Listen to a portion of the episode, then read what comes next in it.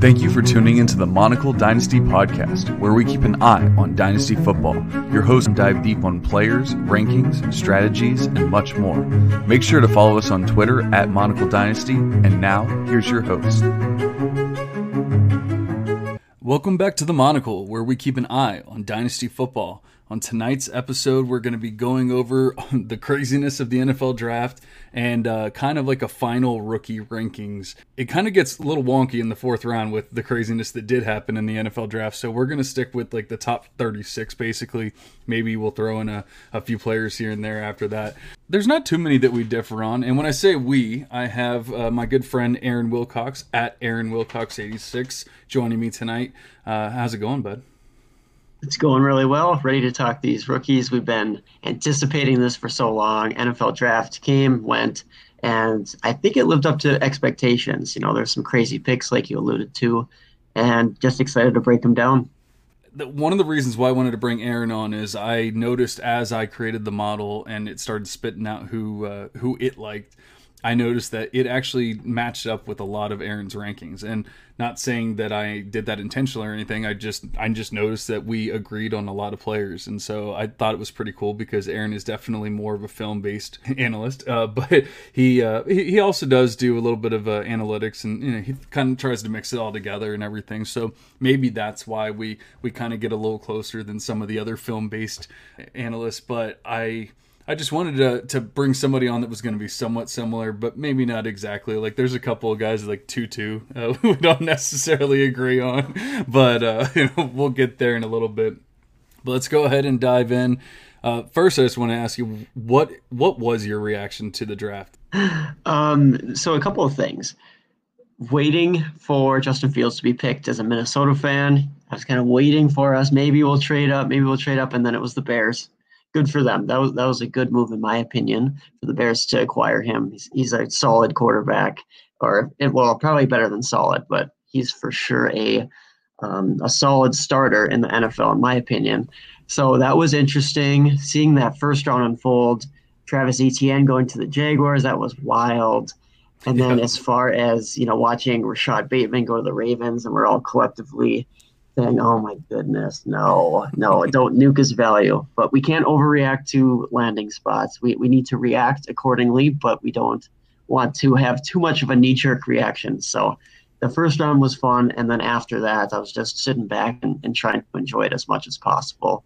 A little sad, a couple guys didn't get uh, day one or day two draft capital, but we'll cover that today yeah so like i said this pod's all about getting you guys ready for your rookie drafts. Uh, I, have already i've already had six uh, so it's kind of crazy. Holy.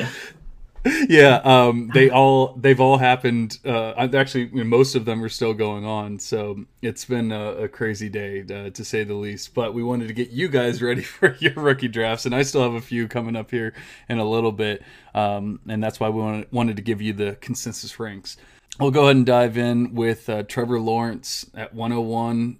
I don't think that's too much of a surprise for anyone. I know there's some hot take artists and stuff saying, uh, you know, uh, take Lance here, take Fields here, take Chase here, whoever. But uh, you know, it's pretty easy in a super flex league.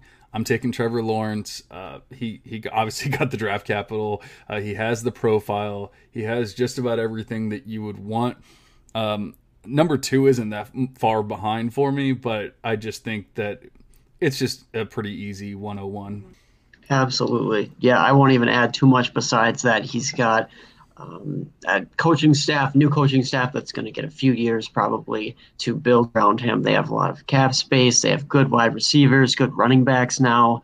Um, so they have some offensive weapons for him to work with. And he's just proven it. I mean, he is one of the safest prospects for sure.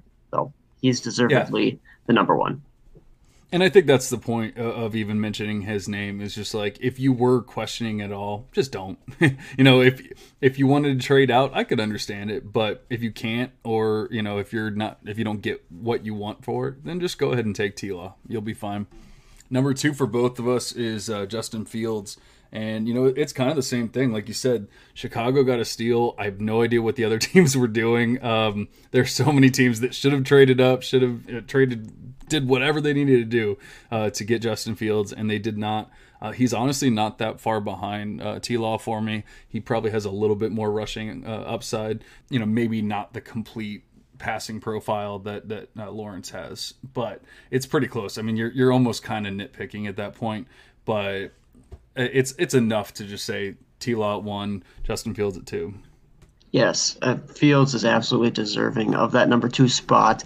It has a little bit more uncertainty with that spot just because he didn't go in the top, you know, a couple picks of the NFL draft. He fell all the way to the um, double digits. I believe it was pick 15, I want to say.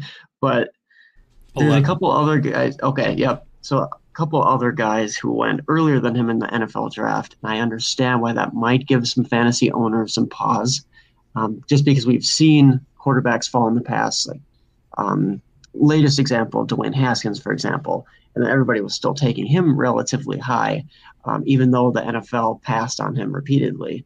But I just don't see that as a comparable um, comparison. And Fields has such a high floor with that rushing upside, as you mentioned, and he's actually a really good thrower as well. And Haskins only had one year. Um, versus Fields has a little bit more. And as far as a prospect, like coming in um, coming out of high school. I mean, Fields has always been highly regarded, right up there with Lawrence. So in a lot of ways, he's much more safe than than previous guys who have fallen um, past the first uh, ten picks of the NFL draft. So I'm on board with Fields there. I remember this one guy. Uh, what was his name? Uh, Patrick Mahomes fell to tenth, uh, tenth overall in the NFL draft, and he ended up being pretty good. So I guess I'm not too concerned about the guy that fell to eleven. right? Or Deshaun Watson. I mean, oh, yeah, or Watson. I'm just, I mean, the, the draft capital's there. Maybe it's not, you know, it's not exactly where we wanted him to go or, or anything like that. But I mean, obviously, he's got Allen Robinson. I pretty excited for my Allen Robinson shares as well. Uh, but uh, needless to say, I just I feel like he has that complete profile. Whereas, and you, you mentioned it with the games played. You know, I feel like that's that's one of the big things for me is the Mitch Trubisky's of the world, even you know some of the players that we're going to talk about here in a little bit uh, that maybe don't have that complete profile because, or at least we can't say that they have that complete profile because of the games played, and so that was really what uh, cements him at two for me. Okay. I was just going to add to that. I've heard on a podcast. I can't remember this um, analyst's name, but anyways, he was on JJ Zachariason's podcast talking about the most important traits for these quarterbacks, and games played, college experience is one of them, and then also age, a, a relatively young age as well. So if you play a lot of games early into your collegiate career, that's generally a good indicator. Plus draft capital. So he's hitting on all these things. The Konami code potentially, as far as mobility goes um, all those things that we covered. So, yep, he is safe. I agree.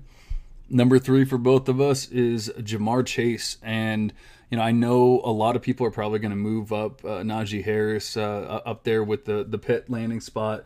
Um, I know a lot of people are excited about that. I can't really argue it too much. Uh, and once again, when you're up here, you're probably nitpicking a little bit. But I feel like, especially the way the draft fell, with uh, the landing spots for the wide receivers and everything. Even though I have a you know good a handful of tier one wide receivers, I feel like Chase cemented himself clearly at the top um, of that tier one, and it's it's pretty substantial too. And so at that point, you know, I feel like I would probably just go ahead and take Chase there. Um, you know, I guess it's close enough with him and Najee. If you really wanted, uh, you know, if you really desperately needed a running back, I could see going running back there. I usually don't. I, I usually try to go best player available and not worry about team needs and stuff. But you know, at this point, like I feel like they're close enough to where I could kind of see it either way. Uh, but I'm definitely leaning more towards Chase. Yeah, the desire of dynasty owners to land a workhorse back, a back who can have a huge workload both rushing and receiving wise, is going to drive up that value of Harris. So I could see owners saying, well, I really want to lock that player up. In fact, Najee Harris, um, he could end up going earlier than Chase in, in quite a few drafts just because of that. And we know that wide receivers sometimes take time. But in recent years, we've seen the NFL more and more likely to just throw those guys out there, start targeting them early and often. And I expect the same out of Ja'Marr Chase since he's such a uh, complete and safe prospect. And he flashes a lot of, of chemistry, or he has flashed a lot of chemistry, I should say, with Joe Burrow. maybe I have slight concerns with Burrow coming back for at least week one this season, but long term, Ja'Marr Chase is a great investment and worthy of that uh, third overall rookie ranking. Yeah, and we do see that you know when when teams draft guys this high, you know fifth overall, they're going to be on the field week one. It's not even a question. I mean, Tee Higgins was drafted what like forty something uh, last year overall, and he still saw the field you know in week one. And uh, you know obviously they've had AJ Green's gone. Uh, you know they they've had some. Uh, some spots open up, and so I just I don't see any reason why Chase wouldn't be out there week one.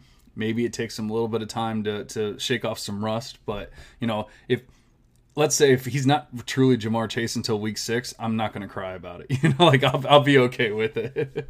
yeah. And then as far as competition goes there, I mean, I know Tee Higgins, a lot of people are very high on him, and I like his talent as well. There is room for both guys to produce as wide oh, receiver oh, yeah. ones, and I could definitely see that. So it might cap their upside slightly in the next couple of years. But I do see Ja'Marr Chase slotting in there as the number two guy long term ahead of Tyler Boyd. So, as far as people who are concerned about um, the amount of volume you're able to get, will know that Joe Burrow is a competent passer for sure. And then also know that they don't really have another receiving option as far as like a tight end, anything like that. So, three wide receiver sets, Bengals are going to be able to execute and and provide enough volume to the receiving options there. So I don't really have much concerns with um, the volume for Ja'Marr Chase. And I already alluded to our number four player, and he is Najee Harris. Uh, you know, once again, I think people are going to fall in love with with that uh, the workhorse back, which you cannot argue in Pittsburgh. Like they obviously they drafted him as one. There's really no one else to be anything, you know, like and, and take away anything from him. And so I do I do love that. I don't think that the Pittsburgh landing spot is as great of a landing spot as people want it to be. You know, they obviously lost some offensive linemen this year. Um, ben isn't really a quarterback anymore. He's kind of just throwing it like four yards down the field. Uh, it, it's just it's not as overly exciting as it could have been. You know, maybe a year or two ago or something like that. But we know opportunity is king for running backs in the NFL, and we know that he's going to have opportunities. So I'm I'm perfectly fine slotting him him, him in at four, and uh, I I don't see too many downsides except for maybe like I said, you know, if the offense is just bad because of the offensive line, because of Big Ben, all, all that, then maybe he doesn't quite have as much of a ceiling as we want. But uh, he probably has a hell of a floor though. Yes, and that volume is going to make up for maybe a decrease in efficiency compared to what he's used to coming out of Alabama. But the guy, like you said, he can he can demand a lot of volume in that offense, and that's huge. And Big Ben's decline as a quarterback might coincide with a greater emphasis on the run game because we know that the Steelers are targeting their wide receivers all the time. They're yep. they're very pass heavy team, so we could see a slight shift philosophy wise. And I do have slight concerns with the offensive line, but not enough to really move Najee um, down from the fourth spot overall. So the next player is actually, uh, I guess we start splitting off from consensus. The first four players were, were completely uh, even uh, one, two, three, four, but now we start uh, kind of separating here a little bit. Uh, Travis Etienne is uh, our sixth consensus player, and you're a little bit lower on him, but not not too much. Uh, I just it, for you, do you think it's more landing spot? Is it uh, you know is it just the player in general, or there, or, or you would just rather have certain players over him? Yeah. So for the longest time, um, if listeners don't know, I, I do a lot of devy, and I'm also jumping into campus to Canton now. So I've been following these college players for a while, and I've always been very high on ETN. And until um, essentially the end of this last season, I, I had ETN as RB1. I have had a couple of concerns as far as a few aspects of his game, at least on the film side. But we can't argue with his production. We can't argue with the fact that he became a very competent pass catcher. And it already seems as though the Jaguars want to use him in a pass catching role. It's slightly concerning that the coaching staff has said that they want to use him as a quote unquote receiving back However, receiving back, that doesn't mean he's going to get zero carries. That means he's probably going to get a lot of the um, the hurry up offense, the two minute offense. He's going to be getting a lot of third down plays out there, plus some carries. And he's a guy who can handle a large workload. So anything that happens to J. Rob, um, Travis Etienne can step up and he can be an absolute stud. And that's an ascending offense as well with Trevor Lawrence and the weapons that we mentioned earlier. So I still really like this landing spot, just not quite at the level of Najee Harris, as ETN will cede some volume to J Rob. Um, but we don't know how much at this time. So I'm really high on Travis Etienne as a talent, as um, I know you are as well. Yeah, and really for me, I think I, I've had Etienne over Harris basically this entire process. But then you know after you know sitting down and really just looking at the landing spots and really thinking about it, um, I think I think Harris is just a little safer uh, because of the opportunity share he's going to have in, in, in everything. J Rob's not going to completely go away. It's just not going to happen. And I know people hate it when you comp ETN to Alvin Kamara. But if you really think about it, it there, there's a lot of similarities as prospects, as players, um, you know, it, even size and, and really everything, um, but also usage. Look at what happened with Kamara. They had Mark Ingram, they had Adrian Peterson for a very small period of time, then they had Latavius Murray. They've always had someone else there. And that someone else actually gets a decent amount of carries, um, you know, every every game, every, every year so you know mark ingram had uh, i believe 2000 yard seasons while he was with the saints while alvin kamara was there still putting up you know good points and, and everything so i feel like whereas with harris we were talking about how there's going to be all this opportunity but maybe not the efficiency. I feel like it's going to be kind of the opposite with etienne and so uh, you know if you want to bump up a couple of the quarterbacks a- ahead of him i really have no qualms with that. But I think the guy's going to be a stud. I really do. Maybe you know, maybe he doesn't have that safety net that he that you have with the with Harris, but he's going to win you weeks for sure. He's going to score you 30, 40 points uh, from time to time, and you're going to be really happy that you have him on your team at that point.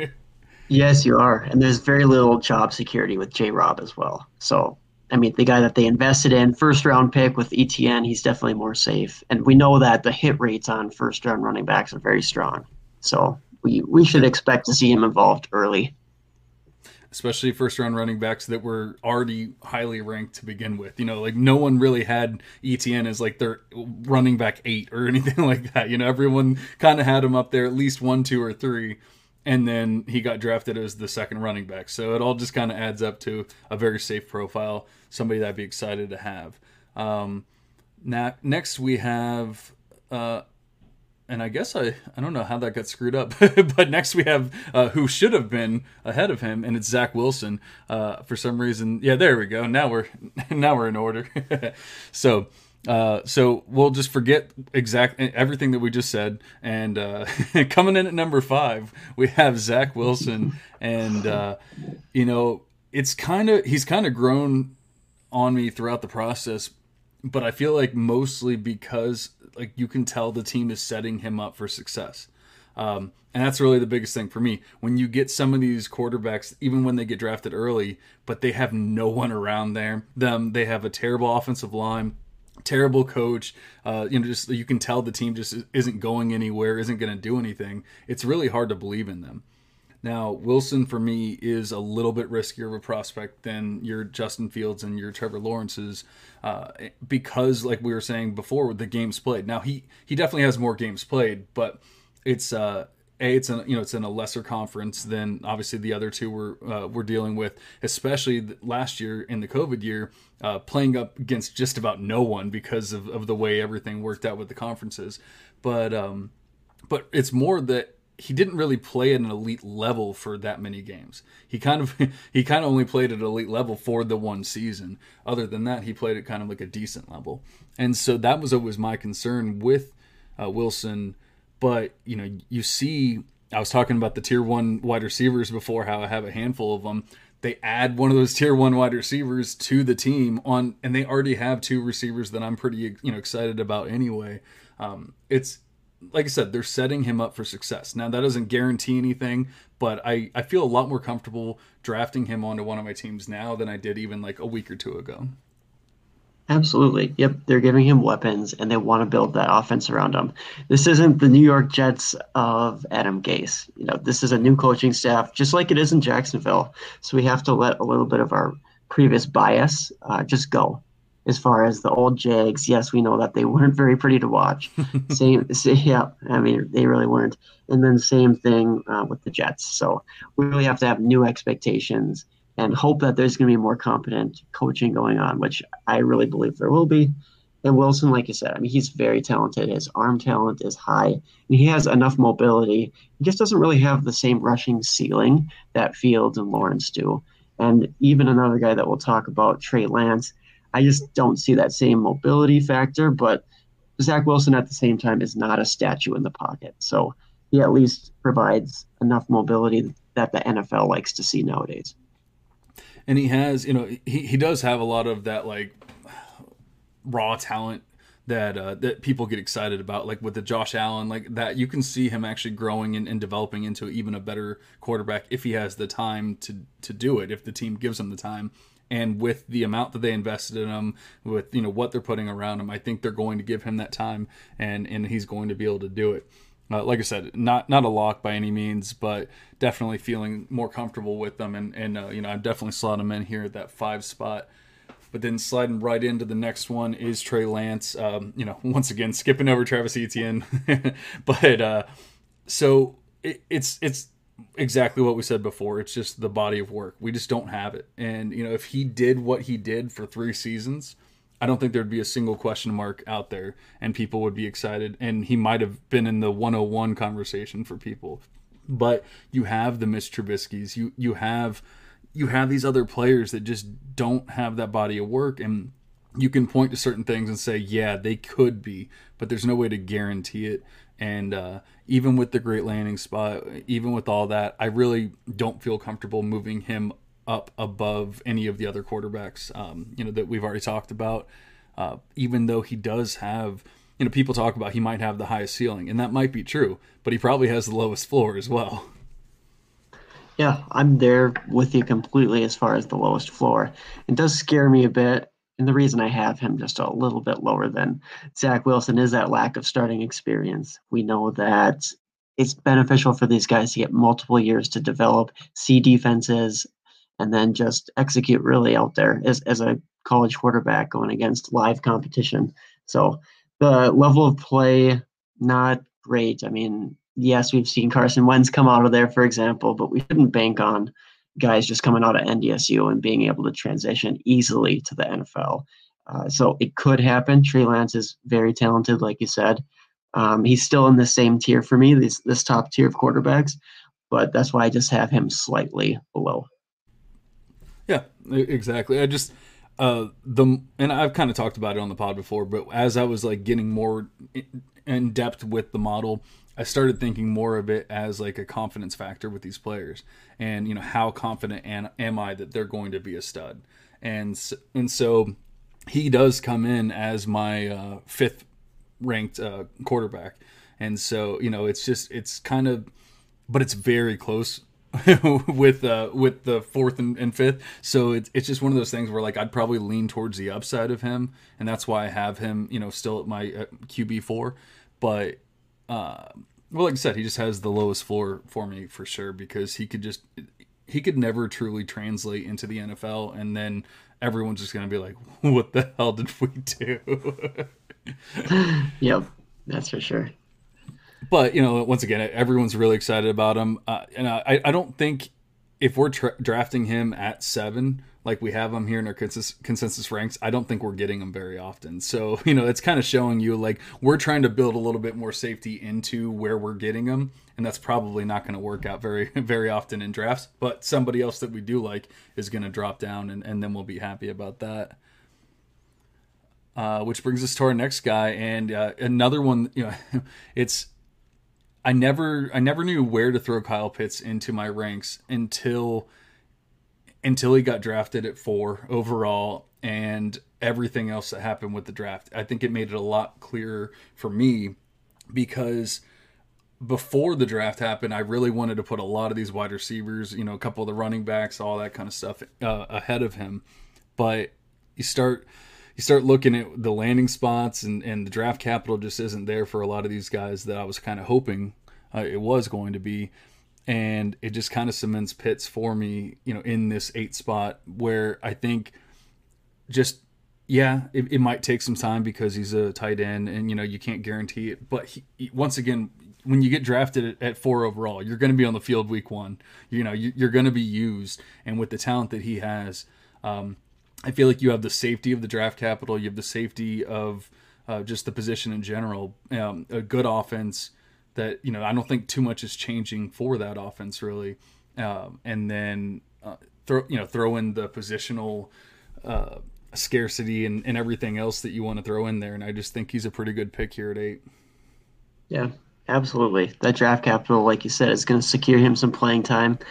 Just now, I realize, oh gosh, what does this mean for Hayden Hurst? He's, he's probably going to be rather irrelevant, even more so than he was last year. But at the end of the day, Kyle Pitts is so talented as far as his ability to be um, an outside receiver, an inline guy. Um, he's definitely needs some work on the blocking department, but at least he shows some effort there.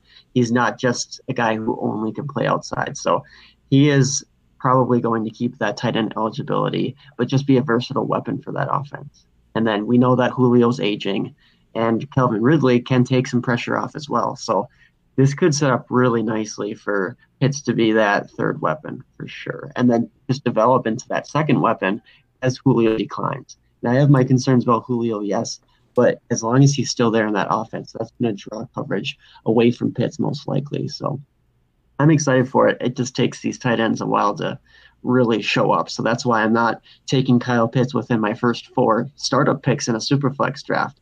I'm just not willing to put in that kind of risk just because it's so rare. It's it's not a great bet usually, even when they have fantastic profiles to be taking these tight ends um, super high in your drafts. But at some point, you, you have to pull the trigger on Kyle Pitts and his talent. Yeah, and I feel like with the quarterbacks and the running backs and the wide receiver that we've talked about so far, like it just it seems very clear cut that I would rather have them than Pitts. But then after you get past those guys, I really do think at that point I'm kind of leaning towards the upside of Pitts and uh, and being able to kind of take over that position in your league if he does truly hit. Yep, we've seen the value and the edge that a Travis Kelce like weapon gives you in fantasy football. So I know a lot of people are projecting Kyle Pitts to be at that level. I've heard some crazy comps that he's you know almost better than Kelsey, things like that. I I don't understand it. However, he has that upside. So um, I absolutely can get on board with taking him in the middle of the first round. But if you're not okay with uh, drafting Kyle Pitts, you don't want to take a tight end that early, that kind of thing. This next player is technically tied with them. So uh, it's Javonte Williams. Uh, obviously, once again with the positional scarcity, you know, if you're looking for that running back, um, I really would have no issues with you putting him a- a- ahead of Pitts. Um, we saw. Uh, I don't, I don't know. Would you call it a great landing spot? I, I think it's kind of like a good landing spot, right? Yeah, I would definitely call it a good one until they figure out that quarterback position. If we know that right. it, it's ever going to develop into this top offense, or if it's just always going to be kind of, it is what it is. Um, but as far as competition, yes, Melvin Gordon is still there. He's there for one more year. Let's be honest. It, it's going to be the Javonte show after, or maybe even while Melvin Gordon's there. So I like Javonte's versatility. He can get on the field as far as, let's say they want to just put him more as a goal line back or maybe more as a receiving back. He has multiple ways that he can get on the field. And at this point in his career, I, I think he has more burst. I think he has more wiggle than what Melvin Gordon can provide to that offense. And we know that Philip Lindsay left. So the clear number two, if not maybe like a 1A or 1B, um, Javonte Williams should be. So yeah, you know, I was never like overly excited with Williams. He was never going to jump into the the tier one running backs, uh, but he was always kind of like cemented in that tier two as long as he got the draft capital, which he did. Um, so, I, but I feel like we saw in college that he never truly took over his own backfield. Now, Michael Carter got drafted early uh, in in his own right in you know in, in the NFL draft, and um, he, he's not. I don't think he's a scrub or anything like that, but right. you know, we kind of we always saw, you know, that even his college team wanted him to split carries. You know, whether that's uh, something in his profile, he just, you know, they don't feel like he can truly be the workhorse, or whatever it is. Maybe he's just one of those complimentary backs. Um, you know, I, I really truly don't know what it is, but Melvin Gordon's getting older. Uh, he never he never truly took over from Philip Lindsay. He never took that job from him. So I think that Javonte is a better running back than Philip Lindsay, um, or at least maybe he has higher upside than Philip Lindsay. I, I don't know. Uh, I don't want to hate on Lindsay. He obviously did some good things, but mm-hmm. I just feel like he definitely, Javonte definitely could take over. But at the very least, with the draft capital they gave him, he's going to have a role. Um, you know, if, even if they just use him like they use Lindsay, he can probably still, you know, be a good flex player for you. I'd probably take Pitts over him, but if you desperately need running back, you know, I really don't hate it there. Yeah, and I have comped Javonte Williams to Josh Jacobs actually in the past. Not only the play style, but then also like the college comparison too, where Josh Jacobs was never a workhorse at Alabama. Yeah. And I mean, a lot of that was competition, but Javonte Williams was sharing the backfield with another guy who got drafted. Um, I guess not as highly as we would have hoped, but still got drafted in, in the mid rounds of this draft. So um, Javonte Williams definitely is a guy who he couldn't be denied some playing time, but like you said, he didn't dominate truly the same way that Najee Harris or Travis Etienne did um, down the stretch in their collegiate careers. Yep, our next guy is somebody that a, a, lot of people, at least up until the draft, were pretty low on, but uh, we're actually tied here. We both have have him at ten, and um, he is Mac Jones. Uh, I don't know how you feel about the landing spot, but you know Jones has always been uh, right there in that tier one of quarterbacks for me. The, the model really likes him. Um, it, it, it just it, you know it's all based off of the productions, based off of what he did. Um, but and but he also he has a, a, little bit more of the safety because even though he didn't play a lot of a lot of games, you know what he did in those games, he you know he truly did you know produce at an extremely high level. Uh, but he, the model also has that that risk built in, and that's why he's sitting at, at five for me because he only played. I think he only started when it was all said and done, uh, like 15 games or 16 games. I, I, forget exactly what the number was, but you know, it wasn't that much more than a Trey Lance. Uh, but obviously, he, he's going to a good spot. We know, uh, you know, or at least I guess we're hoping that it's a good spot. Uh, you know, with the coaching and and everything, it's hard to say because it's been 20 years of the same quarterback. But he lands in New England, and uh, you know, just the in a superflex league, give me a quarterback at 10, and uh, you know, I'm pretty happy with it. What what are you feeling about Jones? Yeah, I mean, I think he can take over an offense as far as uh, leading it well, not exceeding expectations, but playing within the structure of an offense, I, sh- I should specify. And he's a guy who can definitely give you QB2 numbers. Um, let's say that he gets a consistent starting role this year. I think that he's going to be able to execute an offense well. Um, he's a smart kid, besides when he's getting DWIs.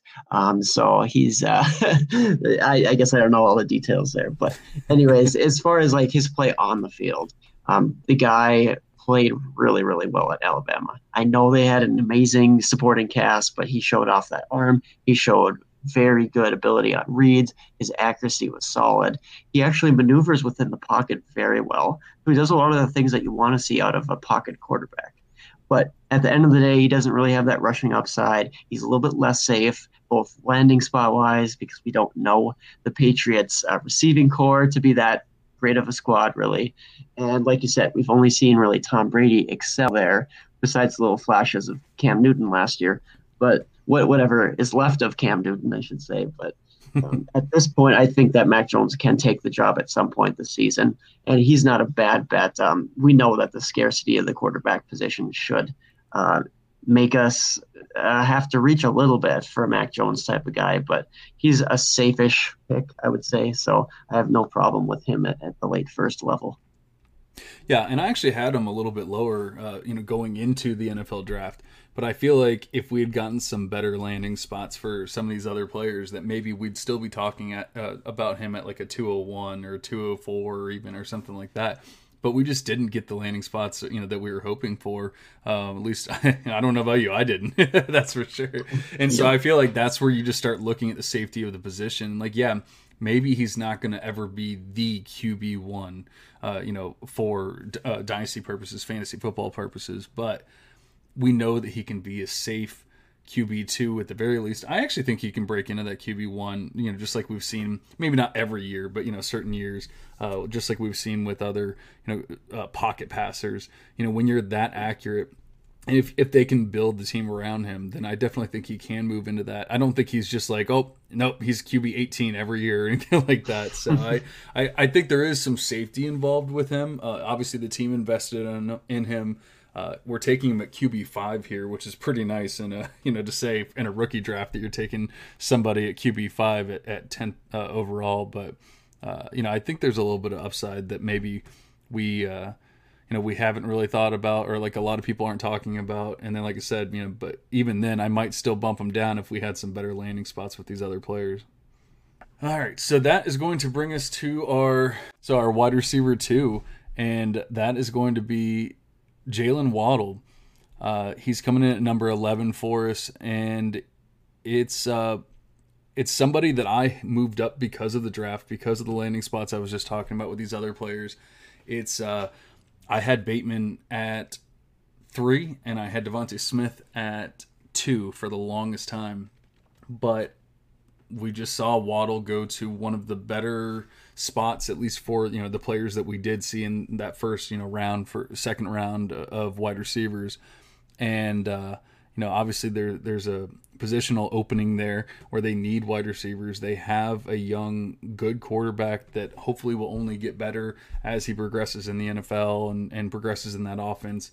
Uh, seems like they have a, a, good system around them.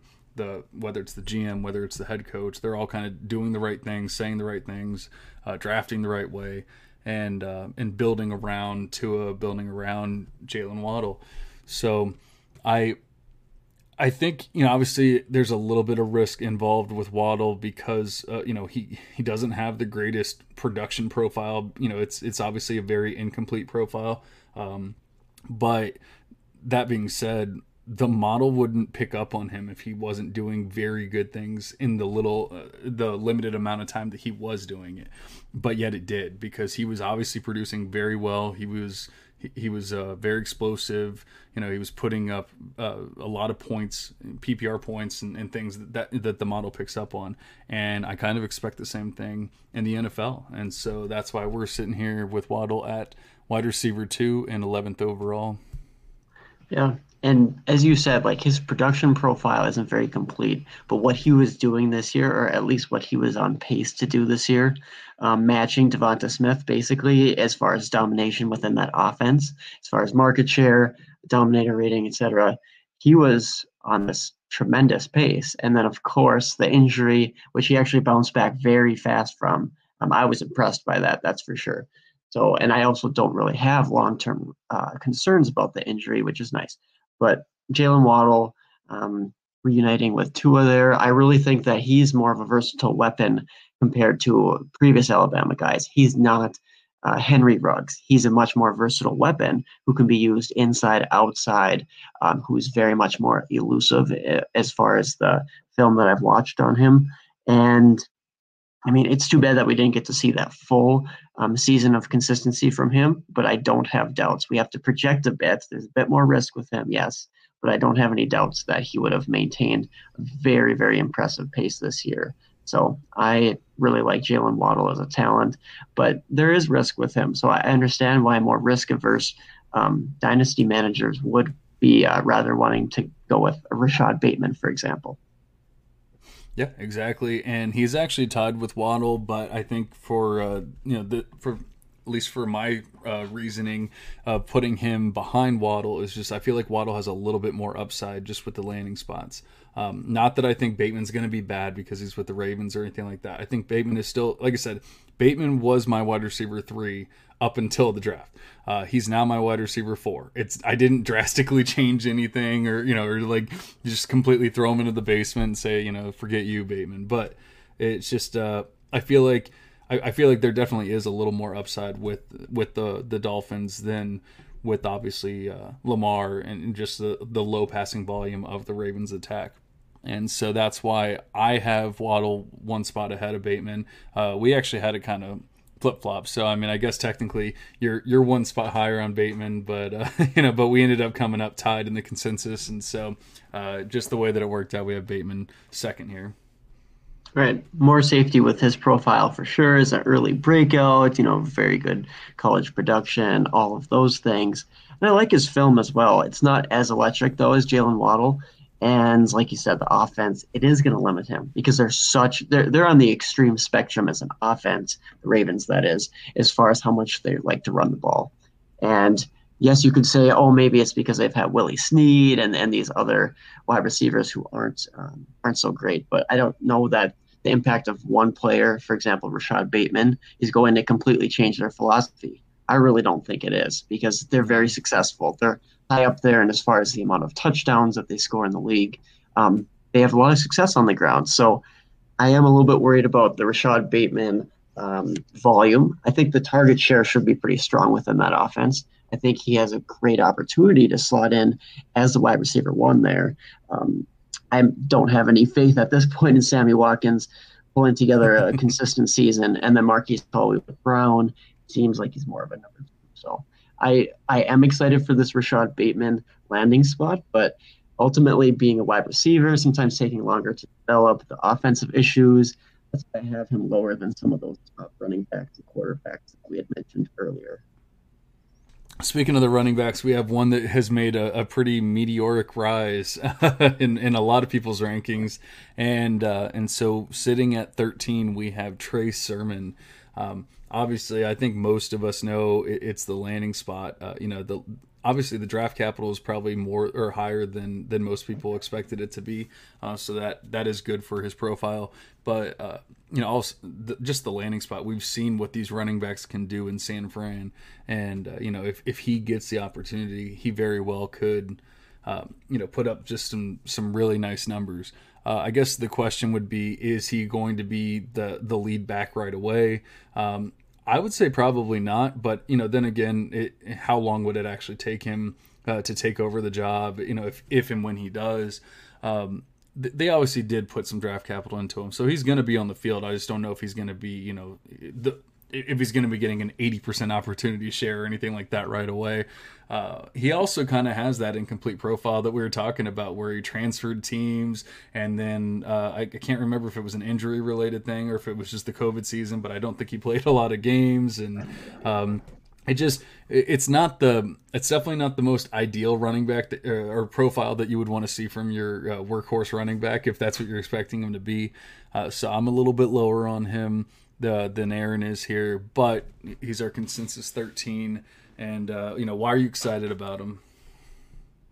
Yeah, so as far as why I get excited is largely landing spot, yes, but also the draft capital and the fact that there's just not much established there. The coaching staff really wanted to invest in a running back. He has that workhorse size, he has decent enough athletic profile. So overall, he's got a lot of things going for him. He does have that very wonky college production, and his path was strange going from Oklahoma to Ohio State. And like you said, as far as production wise, maybe red flags or at least yellow flags, you know, some caution.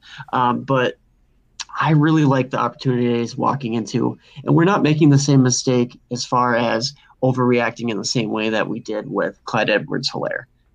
CEH was going as as a first well within the first five picks in, in drafts last year, and it was very wild. It was a um, even more of a meteoric rise, as you phrased it. Um, but Trey Sermon here, I have a hard time. I have him in this big tier with these wide receivers, and I could definitely understand why somebody would say, "Yeah, he's rising a little bit too high for me." But how many times can you um, or find a running back uh, going into the 49ers system who they've invested in and has that potential. Um, I don't know. Right now, they have a bunch of question marks there. Raheem Mostert can't stay healthy. He's undersized. He's not a workhorse back. He never has been. Uh, Jeff Wilson, same deal. He only fills in when there's injuries there. And you could go down their depth chart and say, eh, unproven, unproven, unproven. And then Trey Sermon just makes a lot of sense to step into a large role. So that's why I have him up here. Um, hopefully, you know, it doesn't sound like I'm um, big up to anybody, but I just wanted to illustrate why I am excited for him um, as potentially a guy who you could land, you know, early second round in your super flex rookie drafts. Yeah, and, and, just to be very clear, I have him as my running back four. Um, you know, even the model has him as as the running back four. So it's not like I'm saying you're crazy or anything like that. Having where you have him, I'm just I'm a little bit lower on. I think for me, it's the fact that he, even though he's technically the running back four, it's mostly because of this terrible running back class, uh, where it's he's you have the Etienne and Harris in tier one, and then you have Javonte in tier two, and then now he's in in tier three. Uh, so just in a matter of four running backs, you've you've gone through three tiers of, of players, and uh, so it's it's kind of hard for me when you still have these tier two, tier one, and tier two wide receivers to put Sermon over them. And uh, even though I necessarily wouldn't fault anyone for doing it, I just don't think that I can. But uh, you know, I feel like at 13 there, that's that's kind of like mitigating risk and and everything, and it's not a terrible spot uh, to go ahead and take him there. Our next player is another one that, that we're kind of differing on here, and, and I think you know maybe it's the size concerns for you. It's DeVonta Smith. Um, I don't know exactly, uh, you know, if that if that's it for you, because obviously I, I, don't think it can be a production thing. you know, uh, the the man uh, produced in college. Let's just put it that way. At least at least last year. But uh, I'm I've I've been pretty high on Smith. Uh, obviously, the the size concerns are not fantastic. Um, I'm not a big BMI guy. I don't really care that much, but I also think we have to look at some of these out, excuse me, outliers like a Smith, like a Tutu, and you know maybe just knock them a little bit. And you know that's kind of what I've done. Even though I really like Smith, I've just kind of moved him down to, to like a you know back end of the tier uh, just because there are those concerns. But then also, I don't really love the landing spot. You know, like I I love the fact that he will be he will be heavily targeted within his own offense, but you know we don't know exactly who Jalen Hurts is just yet. Uh, we don't know what how that team how good that team's going to be, how bad that team's going to be, or anything like that. And so there's just concerns with uh, you know what the ceiling of that offense and what the ceiling of Smith is going to be. And so I've just moved him back a little bit, and it, you know it definitely seems like you've done pretty similar thing. yeah, I, I, have moved him back, and it's not the simple fact that it's that low of a BMI, but just overall size in general, just that frame, just. I, I am struggling with him for sure because I love what he puts on the field. And as a guy who does watch film, he absolutely dominates out there. He's smooth. He's a great route runner. He can get around guys in a way where you think, oh, wait, he doesn't need to be big. He doesn't need to be that physical um, to excel at the NFL level. And that might be true to a certain degree, but there's going to be instances out there where he's going to be going against guys that are much, much bigger. And that small of a frame, we just don't see that type of receiver dominate ever at the NFL level. It just is so rare. I mean, you get DeSean Jackson, who's larger than him and plays completely different. Um, I don't know how DeVonta Smith's going to translate. However, I'm willing to take the chance that a guy who dominated at such a high level this last year, though he did break out late, so that's another knock against him. Um, like you said, he did have that great production and he flashed um, on the big stages consistently. He wasn't hurt in college. So those are all good things. If he had an injury history, any nagging things like that, um, then I'd be more concerned. But I still, I, am lukewarm on the landing spot as well, but I'm still optimistic for DeVonta Smith. So I'm not completely fading him by any means, but I also do want to look at that and say, he's kind of an outlier. We're, we're expecting the outlier to hit, which isn't always, um, at least in, in my opinion, the best process that I like to follow um, because I, I have begun um, integrating the analytical components of the profile more and more into my analysis. However, like you said, he flashes a lot. And like I said, I don't hate the landing spot for the Eagles. He can step in as their number one as far as garnering um, targets right away. So there's things to like for sure in his profile.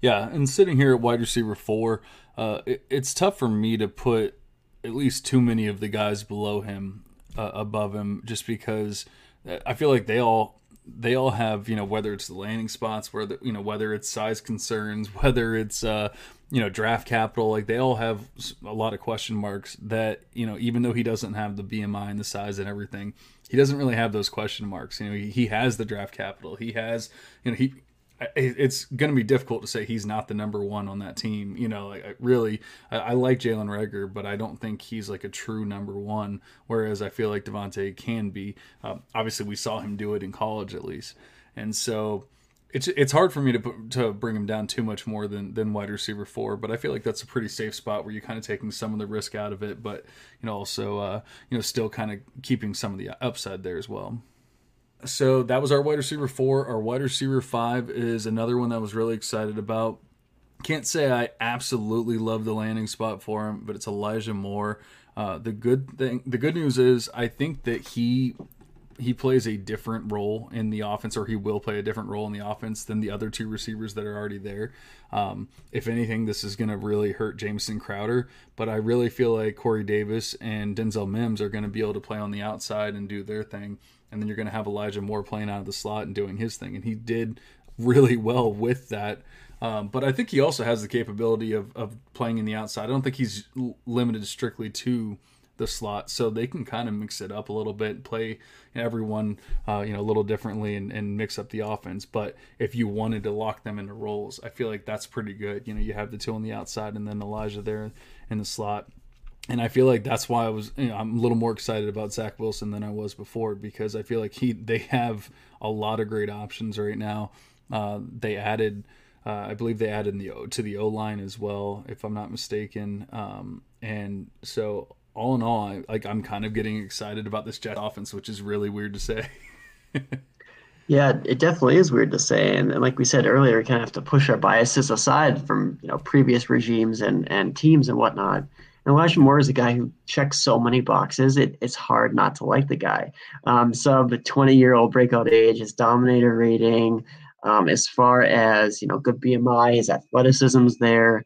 The draft capital is solid for sure. So there's a lot to like with him. And then, like you said, he's not a guy who's only slot. Like, yes, he probably is going to be a primarily slot wide receiver at the NFL level just because of the, the smaller frame. However, he yeah. did play outside some in college, who has at least some versatility there.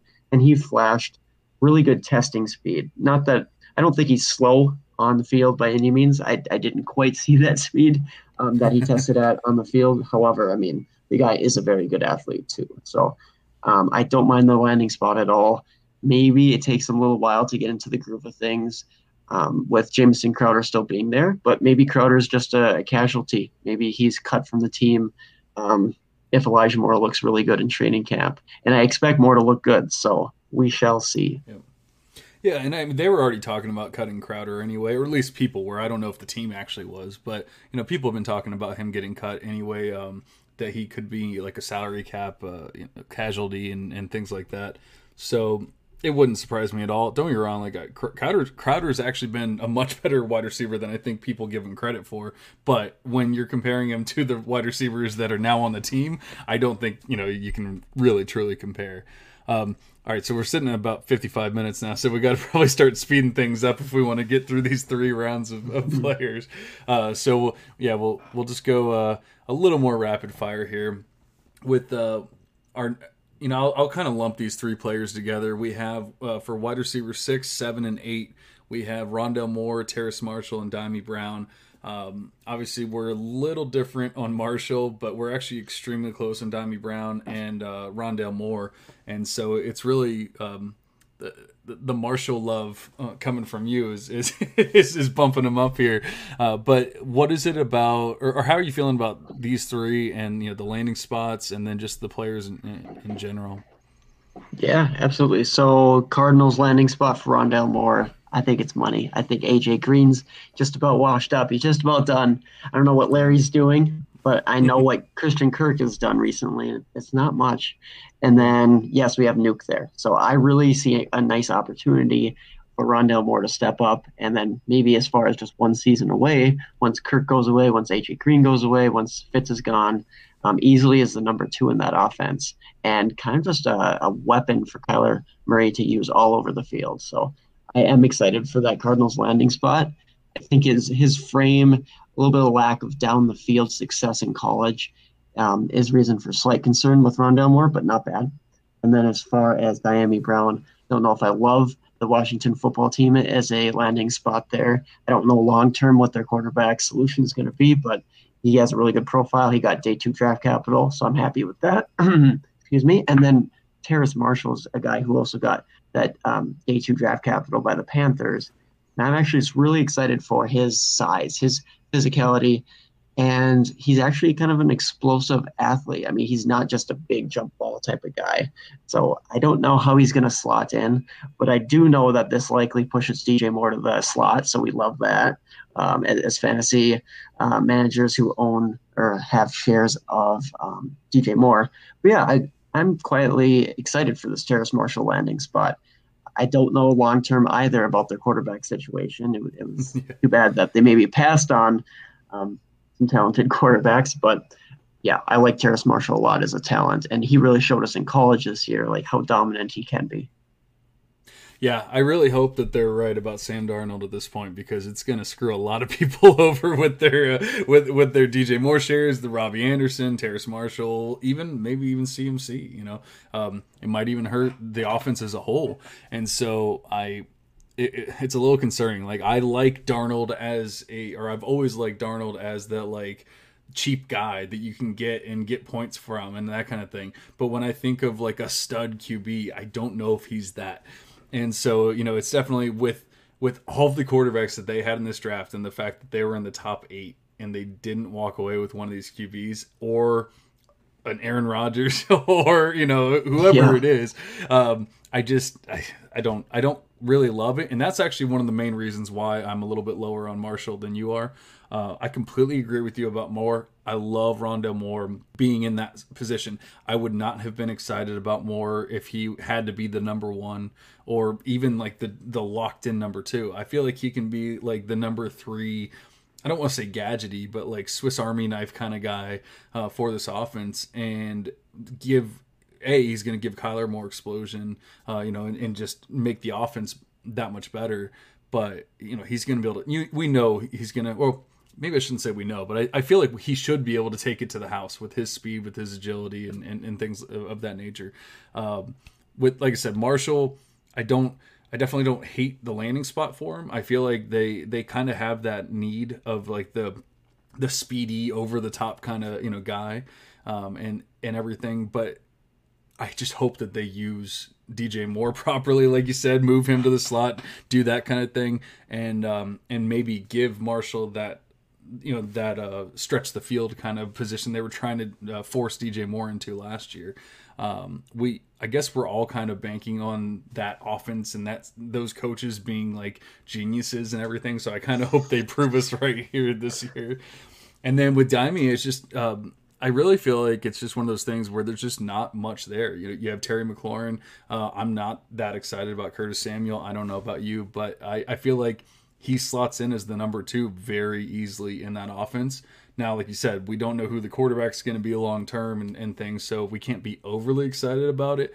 But here at wide receiver eight, at 18th overall, like I'm I've actually, uh, like I said, I'm in what five, six uh, rookie drafts. I've taken them like three or four times today. So you know, I've definitely been getting me some Dyami Brown. I, maybe I'm a little higher than him uh, uh on him than than most, but uh, I just think that like especially if they can get a, a, a QB in there long term, that uh, I, I, definitely like his profile, and you know, I, it seems like he, he kind of slots in perfectly there. Yeah, yeah, no, I definitely, and I like Curtis Samuel a decent amount, but I, I think that there's still an opportunity, absolutely, for Dyami Brown to slot in as, as the number two type of guy in that offense, at least long term. So, yep, I like him. So uh, at number 19 we have Michael Carter who's the running back. Obviously the the uh, Javonte Williams teammate we were talking about before goes to the Jets. We were talking about the Jets uh, earlier how they're kind of getting a little more exciting. And even though I don't necessarily love Carter's profile with his size um, I never thought he was going to be a true workhorse or anything like that but yet there's really no one else on this team. And so it's kind of hard to not have him here at running back 5 because like who are you going to move ahead of him? You know, it's it's just it, it's it really is tough. Um, but like I said, there are the size concerns. There are uh, he, he he's he's a lot slower. He's not as athletic as I thought he was going to be. Uh, you know, the the production was was there, Uh, but yet, same thing with Javonte. Like he he always had somebody else there. He was never able to take over and be the guy and, and thing like things like that. Uh, if it wasn't for this terrible running back class, then he's probably not sitting here in the second round. He's you know he's probably more of like I'd say like in an average year, he's probably like a normal like third round rookie uh, prospect.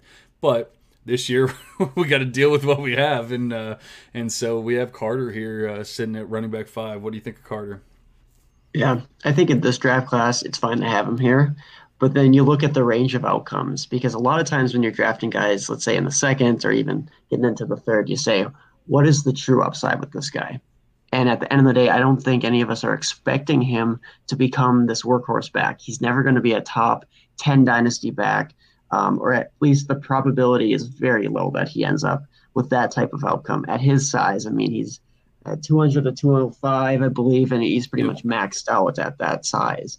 And yes, he's very versatile, but I mean, fourth round draft capital, that's not exactly so strong. You, you definitely see a, a drop off in hit rates with a fourth round of later. So, yes, he's going to walk into opportunity, but just who knows as far as how much relevance he's going to have this year. He'll have a role most likely because the rest of the guys on that roster really haven't um, been invested in heavily by the team. So I definitely think he's kind of one of those meh options where the upside really isn't that high, but at the end of the day, options are running out at this point in the draft. So if you're having to land him in, in the late second round, I understand why fantasy managers are, are looking to do that. Yep. All right, so uh, Pat Freiermuth is the next player. I'm going to try and run through these a little bit quicker here. Uh, obviously, the the tight end two uh, Pitts is going at what uh, eighth overall for us, and now we're sitting at uh, twentieth overall, and we're doing our tight end too. I feel like you know he, he got decent draft capital. I believe it was the, towards the end of the second round, uh, going to the Steelers. Uh, there's a lot to like, and then I guess there's there's certain things that you don't love. You know, like with like I said, Big Ben being Big Ben, and uh, they just they just extended Mason Rudolph another year, which is kind of like uh, concerning. You know, like is is is he truly the future of the franchise, or are they just trying to have a backup in place? I guess you know maybe that's that's all it is, but. Uh, it doesn't seem like they have like a true replacement plan in place for Big Ben. So that's a little concerning with Freiermuth. But when you're talking about here, you know, getting closer to the end of the second round, um, I definitely like his profile enough to where I'm, I'm willing to take a shot on him here. Yep, I'm there with you. He he was a good college player for sure. I know this last season didn't turn out as well as we would have liked, but that's the case with a lot of prospects. We have a lot of incomplete profiles this year, and he got second round draft capital, so medically he must be cleared. And as far as yes, yep. Ebron is go- also going to be involved in that offense, so that gives me a little pause year one. But I like Pat Freiermuth's talent. So long term, we we know that tight ends take a while to develop. So I'm okay investing in him in rookie drafts. Uh, second might be a little bit costly, um, but at the end of the day, talent's starting to dry up, and, and he's a pretty nice uh, tight end prospect. Yeah, and I feel like we're kind of getting into like the next tier of players here, and so um, you know, I, I could I could see putting him down a little bit further than this, but really, I feel like you start getting into the a lot of these wide receivers are going to get really risky or really like uh, you know, they might they might be like a 50-50 chance to hit, you know, at this point. Like you can't really guarantee too much. Uh, so we'll go ahead and go through them pretty quick because we have a, a, run of wide receivers here. Um, we have the wide receiver 9, 10, 11, and 12, Amon-Ra St. Brown, Tutu Atwell, which I know you're not the biggest fan of, Kadarius Toney, and then Tylan Wallace. Basically, the biggest outliers here. I was higher on Tutu. You were uh, and I was also higher on Tylan Wallace. So seems like you're pretty uh, down on the landing spot there, maybe for uh, for Wallace also going to Baltimore. Yeah, so it's, it's draft capital related for Tylan Wallace, unfortunately, falling into that fourth round. I just thought that was that was really unfortunate. Plus, he also gets the Ravens, so him and Rashod Bateman got to battle that out, and it really show it really shows you what they think about Rashod Bateman in comparison to Tylan Wallace there. So not that I, I liked Tylan Wallace pre-draft, but I, I just eh, I'm I'm more skeptical of it now. So that's why I am a bit lower on him. But still, at, at the end of the day, he is a guy who has a lot of talent. So I'm moving him down, but not off my board completely or anything. And then Tutu Atwell, it's simply a size thing, and he's not as refined as I would like. I, I don't think he's as polished of a guy compared to, let's say, uh, Marquise Hollywood Brown coming out um, into college. I don't believe that Tutu Atwell has that much refinement to his game. However, he has a lot of athleticism. The metrics uh, check out with him. It just depends if you're willing to invest in a guy who's maybe one 160 pounds, like in, in that range at least. So um, there's not much precedent for that. So again, I, am a little wary of the outlier aspect to it. And then also Amon-Ra St. Brown landing with the Lions. Um, yes, he didn't get day two capital. He got right at the beginning of the fourth round, I believe, but that's solid enough. He's going to soak up some targets there. And then also uh, Kadarius Toney going in the first round of the NFL draft. I'm sure there's listeners out there who are like, "Wow, what, why are you guys on him?" But if you look at the the complete profile, if you look just past the simple draft capital, which has its importance, of course, but you look at what he did in college, he's very inconsistent with injuries, and then um, just his playing in general was, was inconsistent. Um, he's a nice weapon for an offense, but as far as a consistent fantasy producer, I don't see him being that. So I don't know what you think about those guys, but those are my quick thoughts. Yeah, honestly, real quick, Amon Ra, um, I wasn't overly high on him, you know, going into the draft. I felt like, or I should say, I felt like I was lower than him um, on him than most but um, you know the landing spot was decent because there's no one else there. Uh, so that you know that's definitely nice. The draft capital wasn't quite there, but uh, he doesn't have much to, uh, you know, like much uh, as far as competition with. Tutu, you know, I definitely understand the size concerns, and but you know the the NFL, the Rams spent second round draft capital on it. And I'm not saying that the NFL always gets it right, and definitely I'm not saying the Rams always get it right because they just spent second round draft capital on another player that was absolutely terrible last year. So, uh, but I feel like this was their way of saying, like, hey, we screwed up. Van Jefferson sucks. We need to get another wide receiver in here as our third wide receiver. And then they did it again. So, like, they're kind of doubling down or, or you know, like at least admitting their mistake. Maybe I'm wrong, but I end up being a little bit higher on Tutu because of that.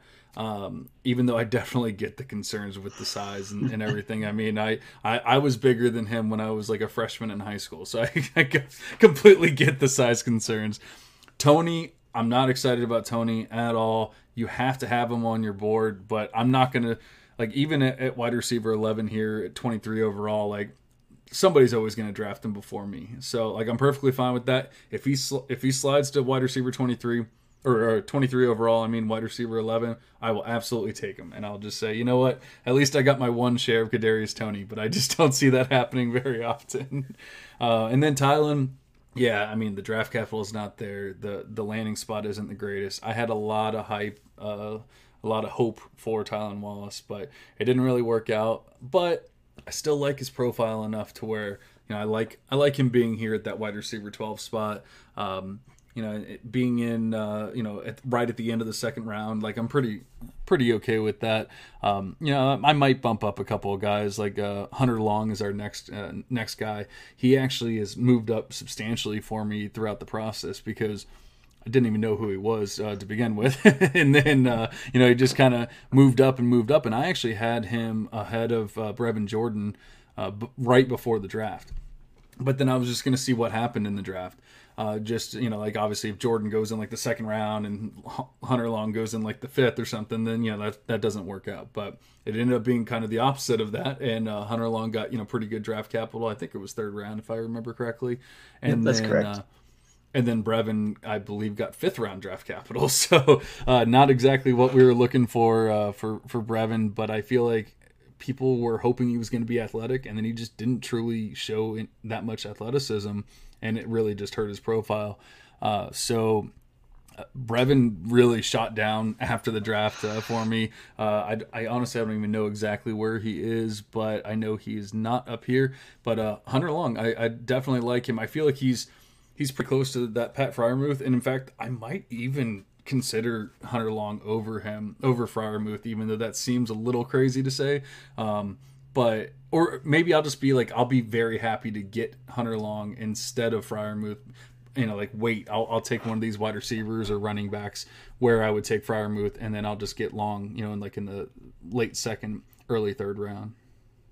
Yeah, I like that. And I do think that you could get Hunter Long maybe later into the third as well. So as far as anybody who's drafting right now, like I haven't participated in in my drafts quite yet as far as rookie drafts go, but I think Long is a guy that you should be targeting more in that third range. As far as like if you're forced to pick a guy at that late second level, I'm currently trading out of that spot, especially if some of these talented guys we talked about they're not falling. I'm actually okay just trading out of late second into anywhere in the third and just picking up future capital, picking up other assets, uh, whatever it be. But yeah, Hunter Long, he's solid, uh, a decent landing spot with the Dolphins, but I just I don't know if he's going to be even the lead tight end there. But give it some time, maybe he'll develop into that. Yeah, I just think you know Gesicki hasn't really shown that he can like truly take over or be like the guy for them, and so they obviously wanted somebody else. They gave him decent draft capital, um, and you know maybe they want to go to more two tight end sets. Uh, you know, I don't know exactly what their plan is, but I feel like here at the end of the second, beginning of the third, you know, you, there's not too much risk involved with it. Um, all right, so we'll run through the, this list of guys in the third round uh, pretty quickly. Uh, we have uh, Kyle Trask at 26, Kenny Gainwell at 27, D'Wayne Eskridge, Kellen Mond, uh, Rhamondre Stevenson, Nico Collins, Dez Fitzpatrick, Brevin Jordan. There he is. I, I knew he'd be there somewhere. and um, and then we have Ihmir Smith-Marsette, and then Kylen Granson uh, finishing up the, the third round. Is there anyone that like truly stands out there uh, uh, for you? I know, like I said, it starts getting a little wonky with uh, trying to have consensus picks because one guy has them at 30, one guy has them at 50, and, and, and all that. But uh, anyone that truly stands out there? Yeah, um, there's a couple of guys. So I will touch on one guy who wasn't on the list as well, and then I'll go back to the, those other sure. guys. But Amari Rogers getting third round draft capital going to the Packers, I think that's actually solid. As far as a prospect overall, yes, he broke out late, and he, part of that was injury earlier in his career. But at the same time, yeah, we should be a little bit hesitant with that. However, I mean, if Aaron Rodgers is treating him um, with any degree of respect, you know, he's going to get some valuable targets, assuming that Rodgers is there we we don't know for sure. But yeah, that's as, that's as a right, question mark right now. right, but I mean, whoever's there has to have a number two target, and we know that Adams is going to eat, but there has to be somebody that that you'd think that could be working underneath more. So, anyways, I am somewhat optimistic for him in somewhere in the third round of drafts. But from the guys you mentioned, yes, there was some running backs there. Chuba Hubbard, Gainwell. I'm not extremely excited for that, but the nice thing about Hubbard is that he likely slots in directly as, as the Christian McCaffrey replacement. And I don't have concerns about McCaffrey this season, but CMC um, takes on that large workload, and you never know. Running back is such a physical um, position. And excuse me, if Hubbard um, does get an opportunity to come in, he can command very, very valuable touches. So he could be a nice uh, handcuff for sure. Yeah, especially in the like what mid third round, late third round here. You know, like they're. I'm, I'm not overly concerned. People were talking about him being, you know, like a early second round pick at, at one point. I think the draft capital and, and you know how these teams felt about him kind of you know dictated that that was not going to be the case. I'm kind of interested because you were much lower on Rhamondre Stevenson than I am, um, and so but you know you still kind of you still have him there in the in the third round. Uh, but I just was wondering: is it just the player in uh, in general, or is it the landing spot? Is it a little bit of everything for you?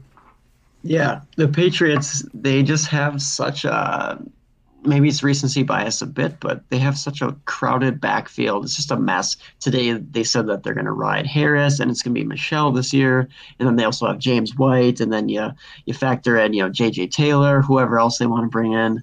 So then you see fourth round draft capital doesn't inspire a ton of confidence for me with Rhamondre, who I was already kind of low on. Like he was a good college runner, but then when you look at NFL, he's nothing special. And his athleticism is a question. Maybe his um, I, I, have heard other people question his like work ethic, um, being able to keep off weight, things like that. I'm not saying that I question that, but there's just enough concerns. I, I can find a lot of things, unfortunately, that caution me for him. So I could take him in the third as kind of a flyer, but I'm a bit hesitant on his profile. Yep. Yeah, I think one of the big things for me is just like I said, there's not that many good running backs in this draft, and so I feel like once you start getting into the third, if you want or if you need some running backs, then maybe that's why I would lean a little bit more towards him. Uh, because he's one of the few guys left that has a little bit of draft capital and size. Um, yeah, he's not the most athletic guy or anything like that, but he has a decent amount of production. He has the size, and you know he's on a team that we know has definitely used uh, you know goal line backs in in the past. And you know I'm not saying that just because it happened a couple years ago or a few years ago that it can happen again. But um, we also see that no one's truly stood out like you said um, in, in, that backfield.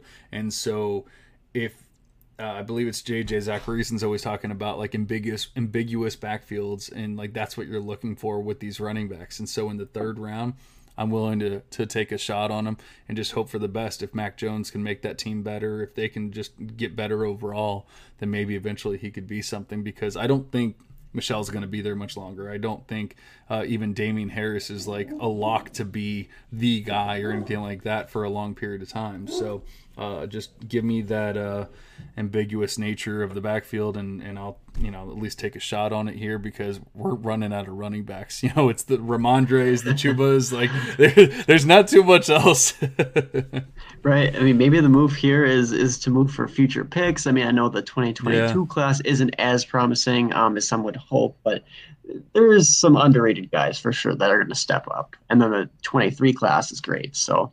Um, perhaps you go that route if you really don't like the running backs here and or the wide receivers.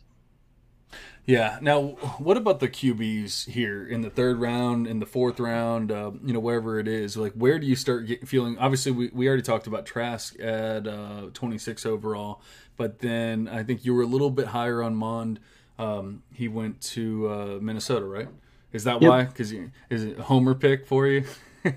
yeah, maybe, it's because I don't love Kirk Cousins. Um, it, it's going to be hard for us to get out of his contract, but Kellen Mond going to the Vikings, um, sitting there just developing for a while. I think that's just a long term bet. Just just like people who were taking Jordan Love um, when he went to the Packers. And Kellen Mond does have that rushing upside. So I think he's a bit raw. Don't love him as a prospect, but hey, Chris Sims, the guy who knows a lot more than me, had him as what QB four or something. Um, I think it was higher than that. yeah, maybe QB two. it was crazy, but yeah. So I like him, but I kind of have him. Then Trask who went to the Bucs at the end of the second. That was interesting. And then Davis Mills um, out of Stanford, who went in the third to the Texans. That's promising as well. So those guys have potential opportunities within the next two years.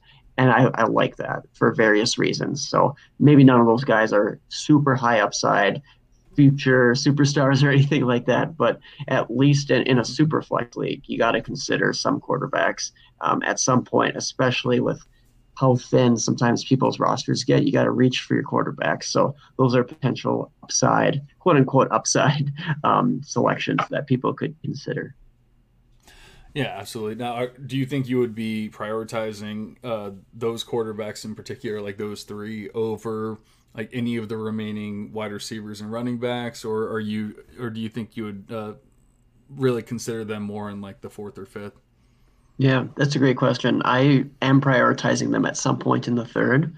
Just depends who drops. So if Amari Rogers is still there, if even Nico Collins, I'm considering. We didn't really talk about him, but he, he's out of Michigan. Uh, didn't play this past season, but then he ended up getting drafted in the third round by the Texans. And that's intriguing just because of the depth chart there and his potential for an alpha role. I mean, he's, he's a very large um, wide receiver, but he also has some decent movement skills as well and decent ball skills, I should add. So he's intriguing there. So I mix him and those uh, quarterbacks there in the third round. I just think that quarterback is a better position to um, take a shot on than some of these these wide receivers with really questionable profiles, um, like a D'Wayne Eskridge, guy who was really late breakout, and yes, there's reasons for it. He got um, day two of draft capital. So that's good for Eskridge. But at the end of the day, I'm still not sold on on that guy as a prospect. So um, in that third round there, it's kind of a big tier, but I do like to go quarterback sometimes in my rookie drafts.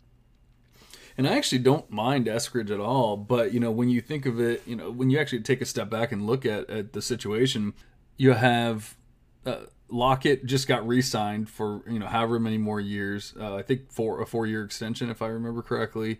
And uh, then then you have DK, who is only going into his third year, and I'm assuming they'll probably uh, you know they'll probably sign him or you know re-sign him at some point. Uh, I just when is Eskridge going to be anything more than than the wide receiver three on his own team? And that's not even counting you know Gerald Everett or or anyone else and you know that that's already on that team. So I don't I definitely don't love it. Uh, you know we're we're sitting here with him as our wide receiver 13. I think that's mostly because of draft capital. Um, you know you, you kind of have to respect the draft capital game at least to a certain extent. Maybe you know maybe he will be maybe they're completely going to change everything up on us and, and they're going to have like they're going to go crazy and they're going to let Russ cook and they're going to be throwing 50 times a game and then we'll be excited to have the wide receiver 3 on that team this year. yeah. And, and, he's definitely talented enough to lock up the number 3 role. Um, I sometimes yeah. question a little bit of his late breakout age and, and things like that. But he honestly flashed early enough in his career. I think it was 2018, where uh, technically it was close to breaking out if he didn't break out. And then of course, he dominated this last year, but most 23 year olds dominate in college. So um, he's a bit eight, a bit old. He's 24 right now, but um, like yeah. you said, we can't ignore the draft capital completely. So Eskridge is an option for sure in the third round. All right. So, was there anyone else that was really like truly sticking out to you um, that you like wanted in the fourth or fifth rounds? Uh, you know that, that, you just know like no one else really truly cares about them, but I'm going to take them no matter what. Yeah. So I messaged our our friend um, Dave Wright, spaceman, um, about a couple really deep running back sleepers, and a guy who ended up in a good spot is Gerrid Doaks out of Cincinnati. He went in the seventh round to the Dolphins that's an ambiguous backfield. Um, and he has workhorse size. He has some pass catching ability. I think that's interesting. And then Elijah Mitchell going in the sixth round to the 49ers. That he was kind of a, a riser, at least in the NFL draft community and, and fantasy football community. A lot of people caught on to him after impressive pro day numbers, and he has enough size to be able to step in as, as a lead back. So that's intriguing for the 49ers and then also just Javian Hawkins a little bit later. Um, he's a small back out of Louisville, but he landed as an undrafted free agent for the Falcons. That's intriguing because that backfield has basically nobody. Um, Mike Davis, I guess, right now, which yeah. I could I could see them re-signing Gurley. I could see them signing Bell, something like that. But um, they don't have much there right now. And then also Stevie Scott. So you mentioned earlier, Alvin Kamara always shares with somebody. Well, Stevie Scott signed as an undrafted free agent to the Saints, and we know that Latavius Murray. I mean, he's probably 32 years old, I want to say. So maybe Stevie Scott takes on the Latavius role, um, just as a really late round dart throw. But um, a couple guys that I'm somewhat interested there in running backs, at least. Now I have no idea how to say his name. Maybe you will because I think he, he went to your, your home team. But uh, what about uh, Kene Nwangwu? Um, running back. I believe he went to the Vikings uh, in the. I, I want to say it was in the third round. Is that right? Uh, yeah, it was fourth round. It, it fourth was round? so early. I was yeah, I was surprised to see that. But it sounds like, well, overall as a team, we're very desperate for kick returners, and he's a good kick returner. Um, uh, so ah. that's that's essentially yeah what motivated that pick that early. So I, I, still think that he slots in number three on that depth chart behind Cook and, and Mattison. So um, unfortunately, the draft capital was a little little deceiving there. You see a, a running back pop out of nowhere in the fourth, yeah. but um, you know he has athletic upside for sure. So I guess you could keep an eye on him, um, especially like if you have five rounds in your rookie draft or something. You can always take yeah, a flyer on him. Absolutely. Like I don't think too many people are going to be drafting him early, um, unless you know maybe you're a Dalvin, Dalvin Cook owner and you, you want to kind of like you know have you already have Mattison. You just want to make sure you have every running back, uh, you know, to, to take all that uh, risk out of it. Um, one of the guys that I was pretty excited about going into the draft, and not so much after because he didn't he didn't get the draft capital I was hoping for, uh, was uh, Simi Fehoko, and um, but and, and, the other thing was was the landing spot. You know, it's it's not not that it's a bad landing spot because the offense is is good. The offense is going to be good, but uh, you know, going to the to the Cowboys, unless he can take the the third spot from Michael Gallup, which I mean, I guess is always a possibility. Uh, I don't think Gallup is like completely locked on that role. But at the same time, I would definitely think it would take quite a bit for him to take that role from Gallup. He's definitely not taking over from CD, and he's definitely not taking over from Amari. Uh, so it's not the greatest landing spot, but um, he was kind of one of the guys that I was like really gonna be looking at in like the uh, maybe even like the third round, the fourth round, uh, possibly. But now I'm probably thinking more like fifth round, you know, just flyer, you know, that kind of thing. Maybe even just undrafted. Like honestly, I have a list of guys that I probably I loved before the draft, and they just didn't get the draft capital. And so, if I have the roster spots, I'll probably just drop some of these, you know, veterans that I'm never gonna you know, use, and just take a shot on on some of these guys. You know. Yeah, take a shot on a Tamorrion Terry or, Seth Williams yeah. or you know somebody like that, and and we can pour one out, you know, for those couple guys who didn't get drafted or got drafted. Apparently, Seth Williams got drafted by the Broncos to play special teams. I hear, but I, I actually think that he could end up playing wide receiver there because he's pretty talented. But yeah. that's and that's why I want to add some of these guys to my team uh, to my uh, rosters because I feel like the NFL just really just I don't know that they got it right, and that doesn't really matter. You know, it doesn't matter what I think, obviously, and it doesn't matter. Uh, all that matters is if these players are going to get on the field. But I feel like because they had the incomplete profiles from you know from the incomplete uh, 2020 seasons and uh, opt outs and injuries and, and everything else that went along with 2020, I just feel like it truly did affect the draft. And so some of these guys that even did you know, become undrafted or get drafted in the sixth when we thought they were going to be drafted in the third or the fourth or whenever, um, they still have a chance. Now it's a much smaller chance because they did not get that draft capital that we wanted them to. Uh, but I feel like whereas in, in previous years I probably wouldn't even have cared. Okay, like they're at number 60 on my list. I'm not adding them. Who cares? They're never going to be anything. This year, I feel like there's a little bit more of a sliver of hope. Yep, totally agree. And we'll see how, how that pans out. I see if there are these sleepers who just kind of pop out of nowhere as undrafted free agents. There's definitely some interesting ones out there. So there's some interesting late round guys too who could step up. Um, who knows? Yeah, and obviously we we couldn't. I mean, we only had about you know what 24 or 48 hours to truly process all this. So like we didn't even get into uh, truly get into the fourth round and the fifth round and all that. We'll have plenty of time to do all that, but we wanted to get you guys at least the first three rounds so you guys can get in your rookie drafts. And after that, like I said, they're all kind of shots in the dark and, and you know flip a coin and just figure out who the hell you want. you know, uh, I, I wish I could guarantee that somebody from the fourth or fifth is going to hit for you, but I definitely cannot do that. But hopefully, it's helped you uh, get prepare for your drafts and uh, good luck. Let me hear who you're drafting. I would love to. Uh, I can definitely go over it. I'll, I'll put some posts out of uh, who I've been drafting in all my drafts. Uh, it's been kind of hectic doing six all at the same time, including a startup. It's uh, it's been uh, it's it's been hectic to say the least. but I appreciate you jumping on with me, Aaron. Um, obviously, like I said, I, I, do I really do appreciate your rankings and and your uh, your film analysis uh, going into the analytics approach that I uh, you that I bring, and uh, you know trying to mesh it a little bit and, and get you guys the the best rankings that we possibly can. I'll definitely have Aaron back on here pretty soon obviously we'll be doing a Devy devotional uh, here pretty soon. You can actually go back and listen to his uh, Devy devotional part two, talking about the 2022 uh, running running back class, and then he's going to be putting out the wide receivers and then eventually the the quarterbacks as well, right? Yeah, definitely. The plan is to get out some more uh, running backs and then yep, wide receivers for sure. So very Absolutely. very excited for that and and excited to hop on here again. Thanks again for having me john. Really appreciate it. Well like i said you know we'll be back uh, talking about some of these uh, later round rookies uh, next week. But for now we're cashing out